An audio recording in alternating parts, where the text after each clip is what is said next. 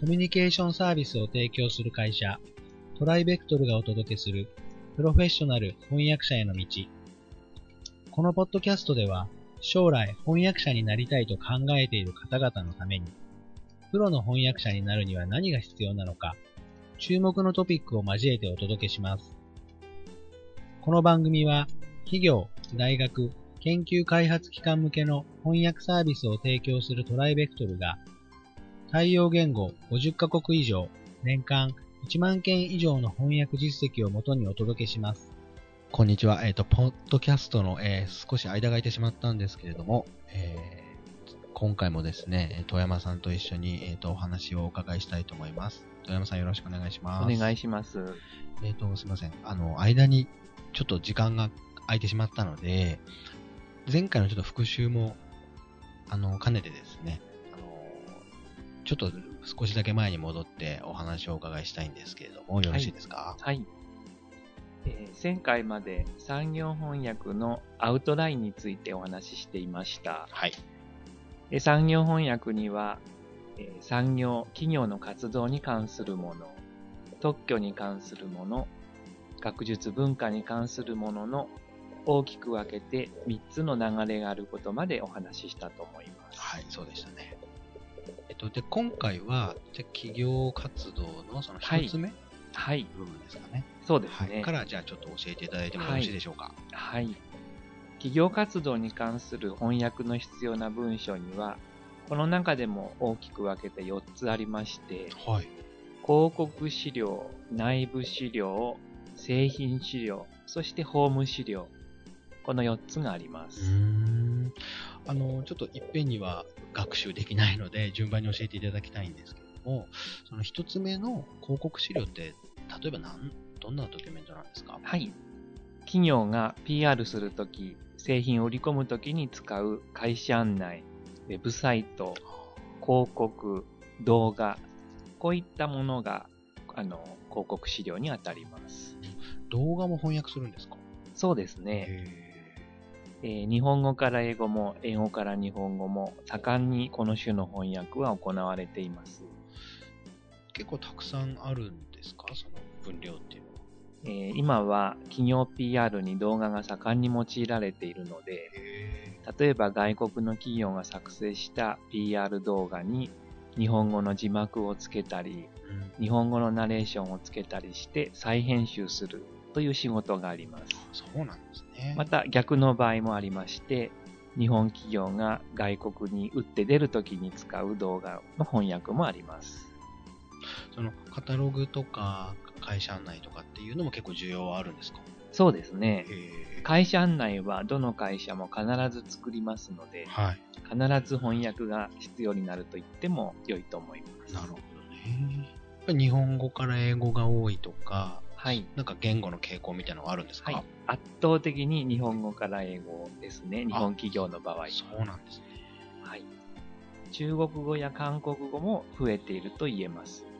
それはやっぱり、あの、2015年、2016年と、その、いわゆる外国人が増えたからとか、そういった部分も影響してるんですかね？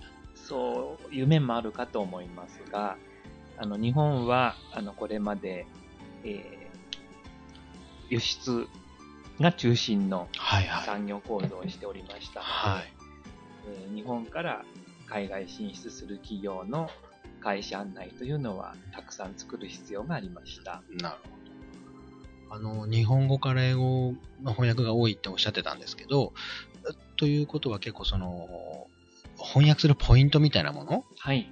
とかっていうのもやっぱりいくつか特徴があるんですかね？そうですね。ビジネスの最先端で使われるものですので、うん、単語や表現がエッジの効いた、今風のと言ってはちょっと言葉が柔らかいんですけど、はいえー、新しい印象を与えるものにする必要があります。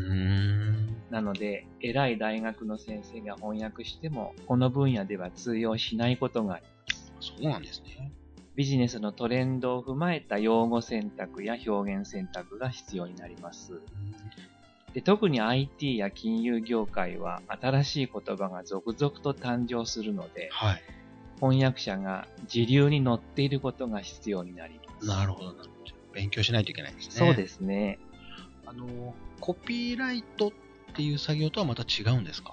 はい。コピーライトの場合は、まあ、製品のキャッチフレーズですとか、はいえー、企業のスタンスを極めて短い印象的な言葉で表現するものなので、はい、厳密に言うと翻訳とはやや異なります。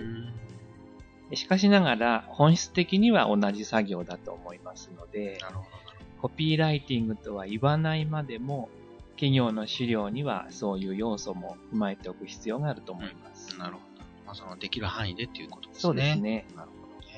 ありがとうございます。で、えっ、ー、と、その次2番目におっしゃっていた、えっ、ー、と、内部資料はい。これは一体何が含まれるんですか？はい。企業や組織の内部であの流通する資料のことです。はい。例えば、議事録ですとか、監査資料とか、えー、社内の海外支社等で使うための教育のための文章、そういったものが含まれます。そういったものも企業のお客様は翻訳者、まあ、翻訳会社に発注するんですか？そうですね。へえー、このような内部資料は、あの、情報の漏洩の管理の問題がありますので、はい、えー、個人翻訳者にはあまり依頼されないものです。はい。そして、あの、各、各国に支社を持つ国際企業の場合は、えー、英語賢人だけでなく、外国語として英語を使う職員のための翻訳も必要になってきます。やっぱりさっきの広告資料とはポイントが違うってことなんですかね？そうですね。はい。わかりやすく、はいはい、えー、必ずしも英語を母国語としない人にもわかりやすいまあ、正確に。はい。平易で整った英語にする必要があります。あもちろん英語の場合ですが。英語のまあでも他の言語でも、それは基本的に変わらないってことですね。はい。ありがとうございます。なんか他にもうちょっと気をつけておいた方がいいところとかっていうのはあるんですか？内部統制や会計検査などに関するものについては、専門用語がありますので、ああ、専門用語。会計用語ですとか、法令に関する用語の学習が翻訳者には求められます。うん、やっぱりこう日々、あの、広告にしても内部資料にしても勉強はしていかなきゃいけないっていうことですよね。はい。うん、言語だけじゃなくて、はい、その分野の知識も身につけていかないといけないよって話ですね。そういうことですね。なるほど、なるほど。わかりました。えっ、ー、と、そろそろちょっと今回もお時間が来てしまいましたので、またあの3番目、4番目に関しては、あの次回富山さんの方からまた詳しいお話をお聞きしたいと思います。富山さん、今回はどうもありがとうございました。ありがとうございました。今回のポッドキャストはいかがでしたでしょうか？ご質問やお問い合わせはいつでも弊社ウェブサイトからご連絡ください。